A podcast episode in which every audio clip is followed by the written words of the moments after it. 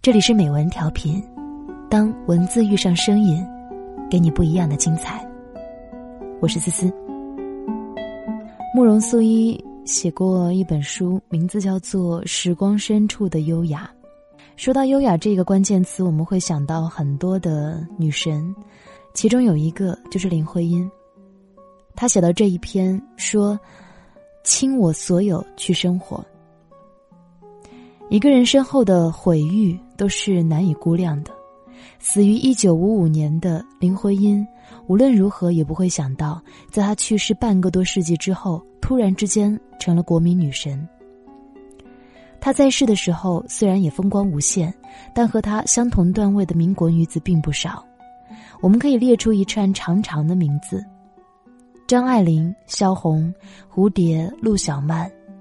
论才华、论风情、论名气，任何一个都并不逊于她。可如今呢，很多名字都已经淹没在岁月的洪流当中，只有林徽因的名声越来越响。要是像选秀节目那样，让粉丝们自发地给心中的女神投票，上面提到的人物都会获得不少票，但他们的粉丝加起来估计还是没有林徽因多。这要归功于那一部名叫《人间四月天》的电视剧。迅哥饰演的林徽因活脱脱是落下凡间的精灵，俘获了万千文艺女青年的心。更要归功于那一本叫做《你若安好便是晴天》的传记，作者白落梅用一大堆华丽的词藻塑造了一个淡然完美的林徽因。这本书据说卖了有100万册，女神的形象由此得以树立，并且深入人心。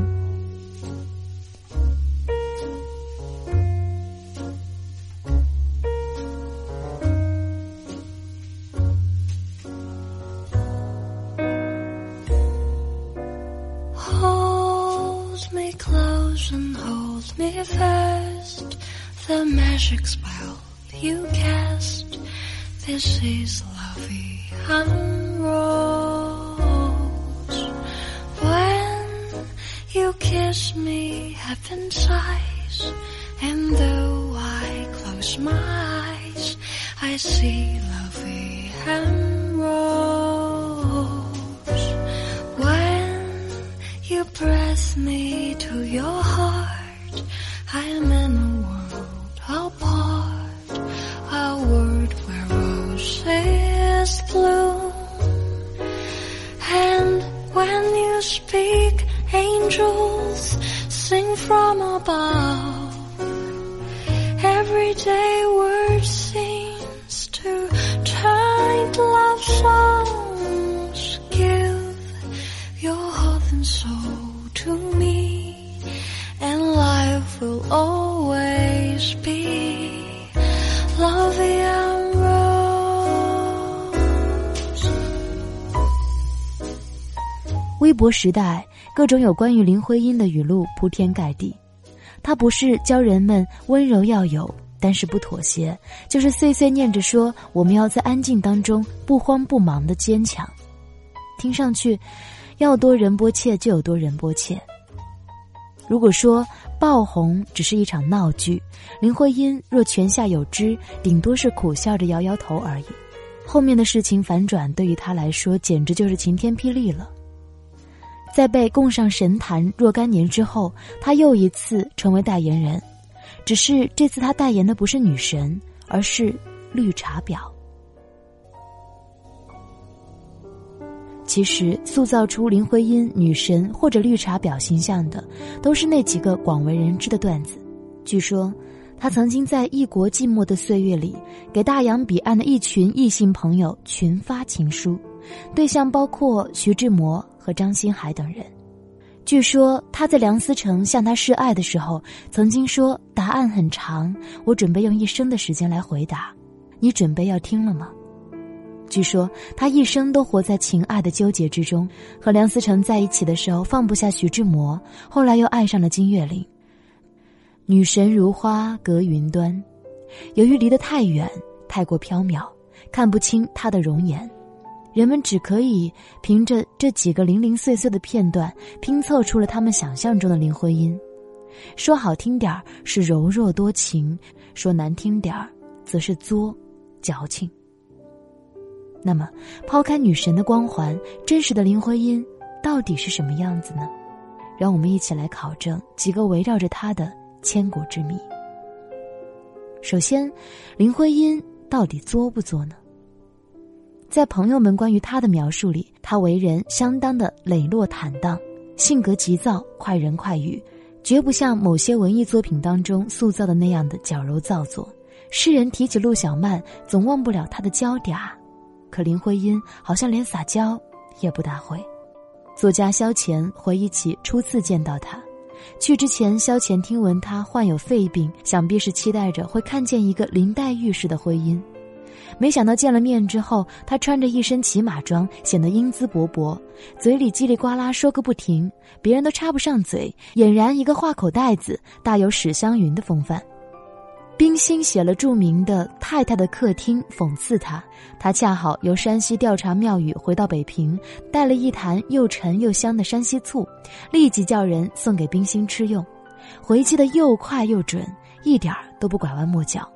换了其他女作家，可能会引起的是一场没完没了的笔战，难得她这样直接。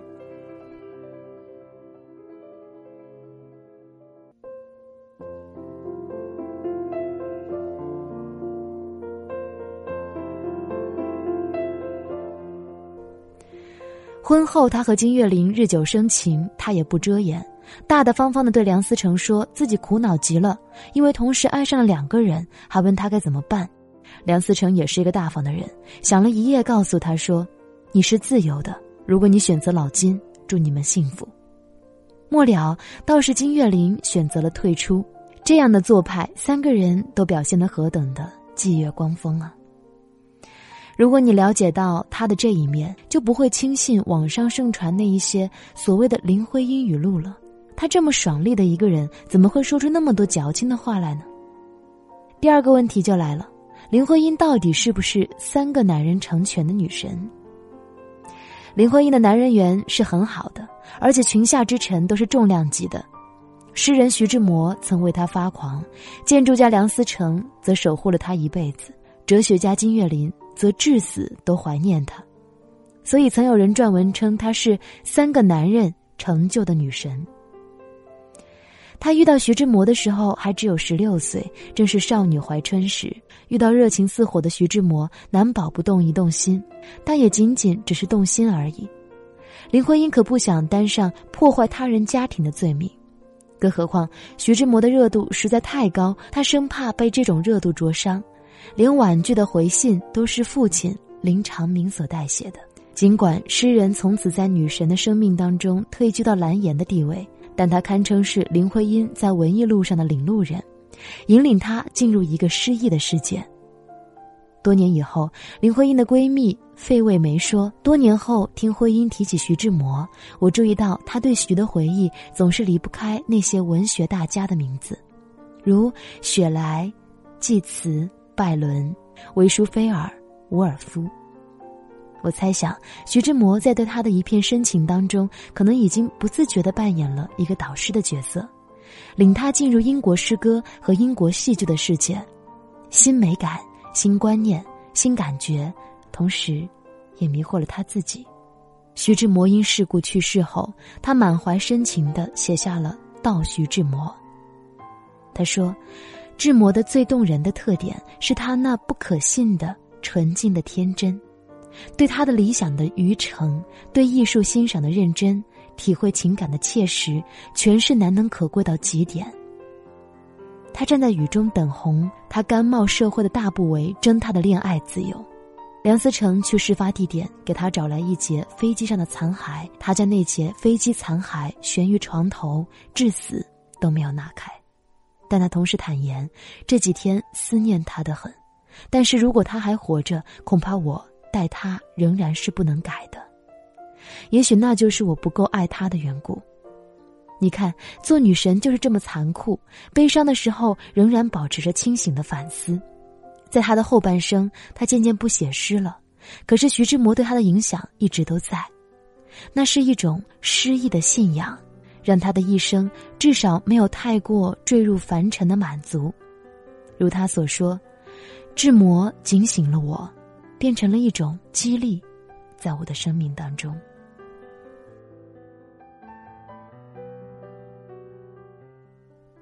我等候你，我望着户外的昏黄，如同望着将来，我的心震忙了我的听，你怎还不来？希望在每一秒钟上允许开花，我守候着你的步履，你的笑语，你的脸，你的柔软的发丝，守候着你的一切。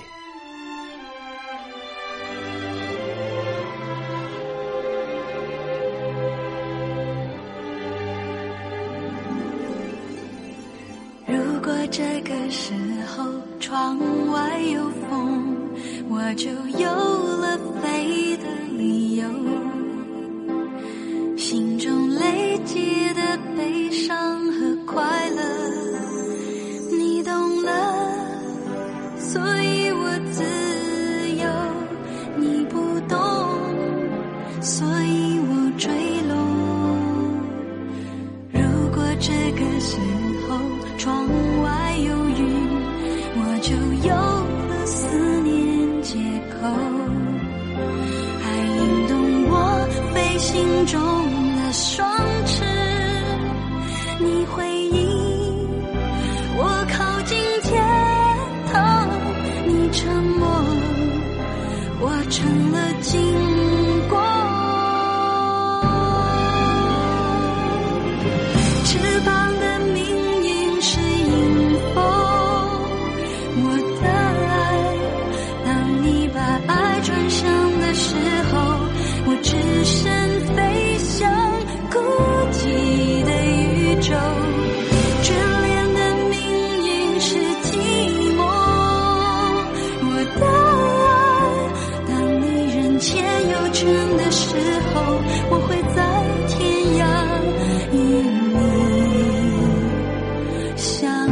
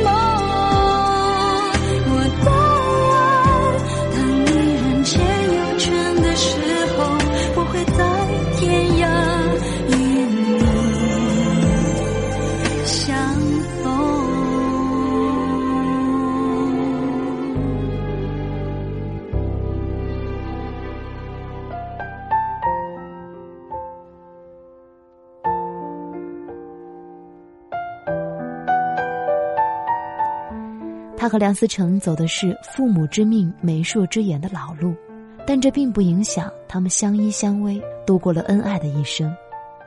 老实说，梁思成性格稳重温和，才是真正适合他的人。和诗人徐志摩交往时，林女神是写诗的，嫁给建筑家梁思成之后，她放下写诗的笔，投身于建筑领域。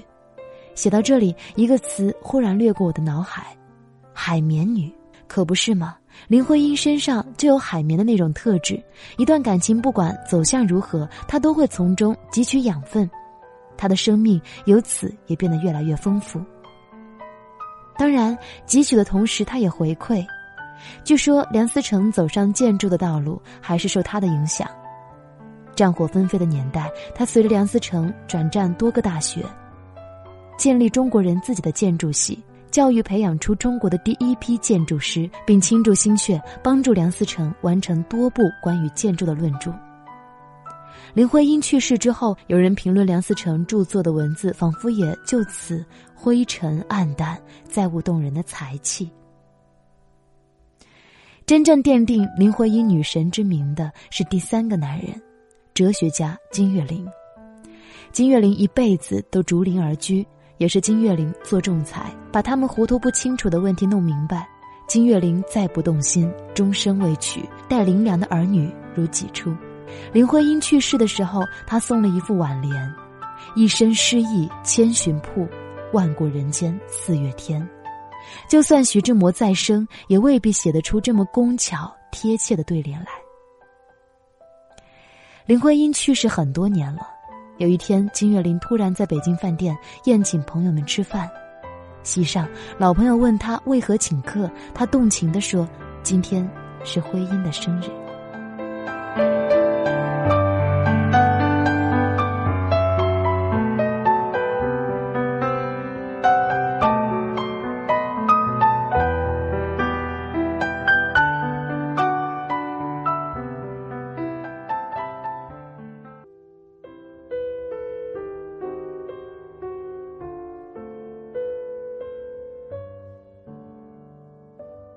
一个女人但凡有点姿色，能够让男人钟情并不是一件难事，难的是钟情一辈子。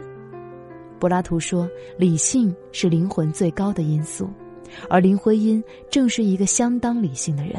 她对感情的清醒和克制，让遇到她的每一个男人往往都能够保持最初对她的倾慕。男女之间的关系最怕把握不好度，过犹不及。毫无疑问，林徽因是一个分寸感很强的人，所以她才在两性关系上走出了一条恋人和朋友之外的道路来。回到开始的那一个问题上，那么林徽因到底是不是被三个男人成就的呢？我以为与其说她是被他们成就的，还不如说她和他们之间互相成就。像林徽因这样有着清醒头脑和不凡资质的女子，就算碰不到徐志摩、梁思成，也会遇到张志摩、李思成，比较起来倒是金岳霖这样的可遇而不可求，纯属奇迹。第三，林徽因是如何成为妇女公敌的？这个问题和第二个问题可以相参照。一般来说，成为女神的人往往不那么受同性的欢迎。林徽因的问题是，她哪里仅仅是不那么受欢迎啊，她简直就是很不受欢迎。冰心大战林徽因的桥段上面已经说到过了，除了冰心之外，放眼民国的文艺圈好像也没有谁是林徽因的闺蜜。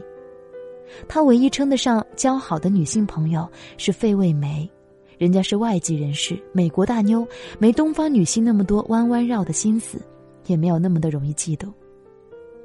话说回来，广大女性那么不待见林徽因，除了嫉妒之外，真的就没有别的原因了吗？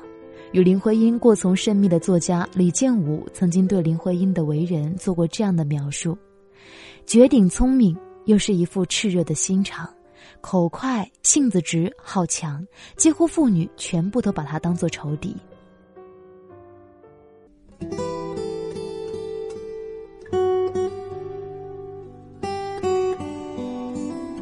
林徽因这个人确实是一个顶好强的一个人，想做什么都竭尽全力，从个人形象到事业理想，他要么不做，要做就是最好的，倾我所有去生活，说的就是他。有多少长得美而不懂得爱惜的人，白白的浪费了自己的美？林徽因可不这样，她相当的注意个人形象，出门前要花大力气好好的捯饬，以至于有好事者撰联称：林小姐千装万扮使出来，梁公子一等再等终成配。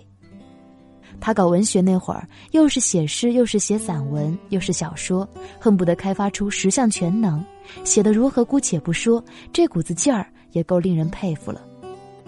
他转行搞建筑之后，长途跋涉，风餐露宿，与梁思成共同走过了中国的15个省、200多个县，考察测绘了200多处古建筑物。最重要的是，他在做这一切的时候并没有觉得苦，而是乐在其中。即使坐在拥挤不堪的火车上，即使打扮得像一个农妇，他也不改其乐。林徽因的大半生都在颠沛流离当中度过，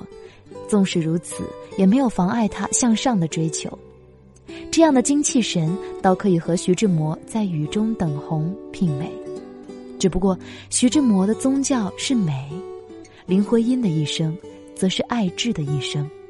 什么情啊爱啊，在他生命当中所占的分量并不多，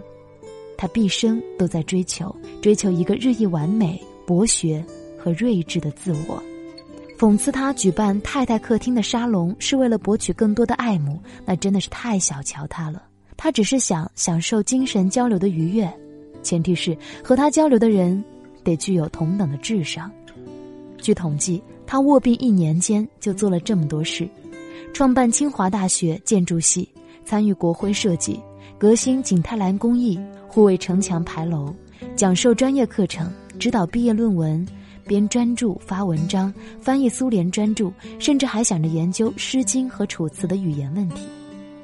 面对这样的统计，不仅是我，只怕连那一些和林徽因同时代的民国女子们都要瞠目结舌了。我们的林女神活得太用力了，以至于超出了大众对女性的固有期待之外。中国人讲究姿态，讲究举重若轻，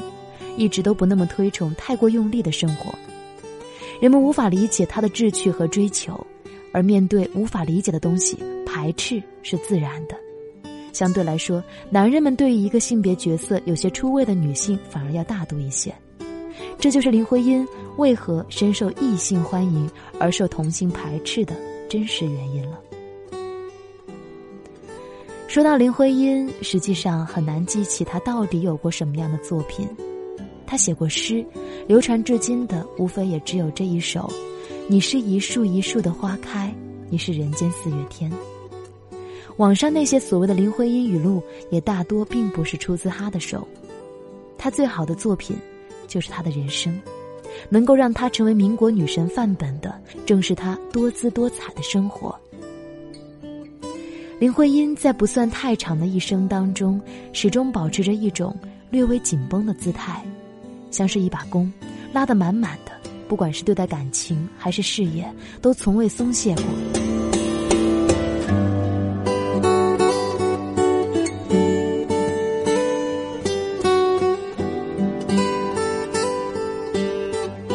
在你感叹这样的人生未免太累的时候，不妨想一想黄碧云的这句话：如果有一天我们淹没在人群中，庸碌一生，那是因为我们没有努力活得丰盛。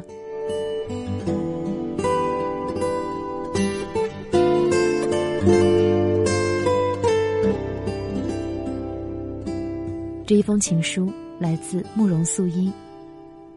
关于林徽因，倾我所有去生活。这本书很有意思，名字叫做《时光深处的优雅》，讲述了林徽因、孟小冬、张爱玲、陆小曼、张充和、杨绛等24个魅力女子的传奇故事。她们活出了女孩们向往的所有生活可能，献给所有不被生活取悦却努力创造生活的美好女子。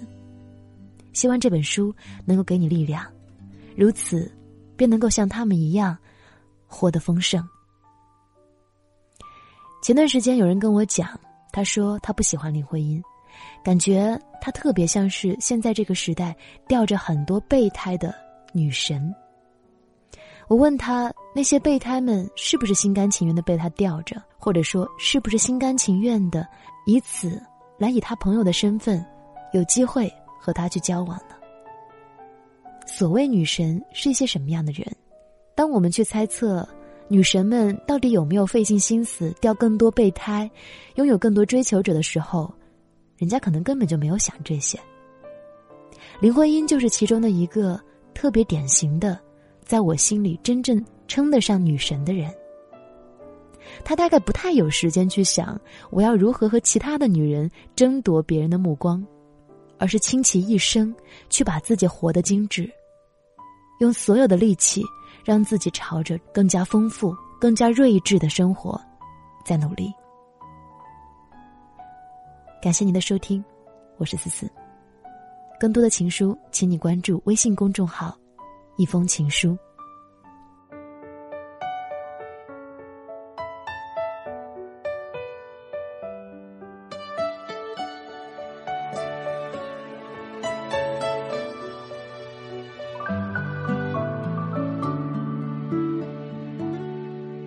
在丽雪楼古老走廊，有个人在看着我。宿舍楼顶晒被子的我，在轻轻唱着歌。这是一个明亮的上午，蒲公英潇洒飘落，没有人发现在这个时代，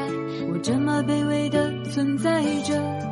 走廊上的人表情神秘，手里拿着一本泰戈尔，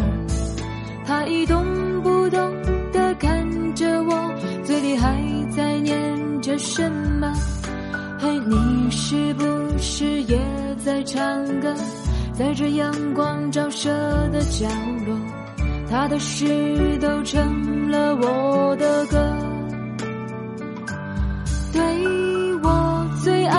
在这里唱歌，对着天空抱一本泰戈尔，羽毛和诗都乱了飞了。泰戈说的绚丽生活，泰戈说的绚丽生活，泰戈说的绚丽生活，他说的绚丽生活。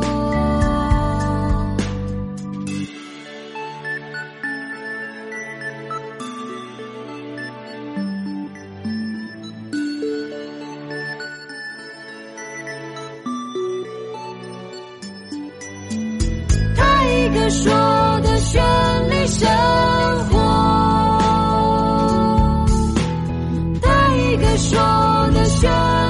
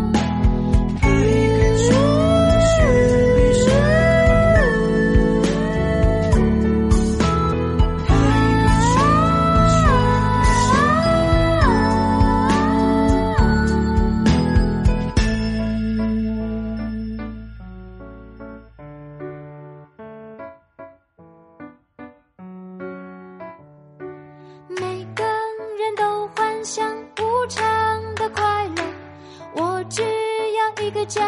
落无常的唱歌。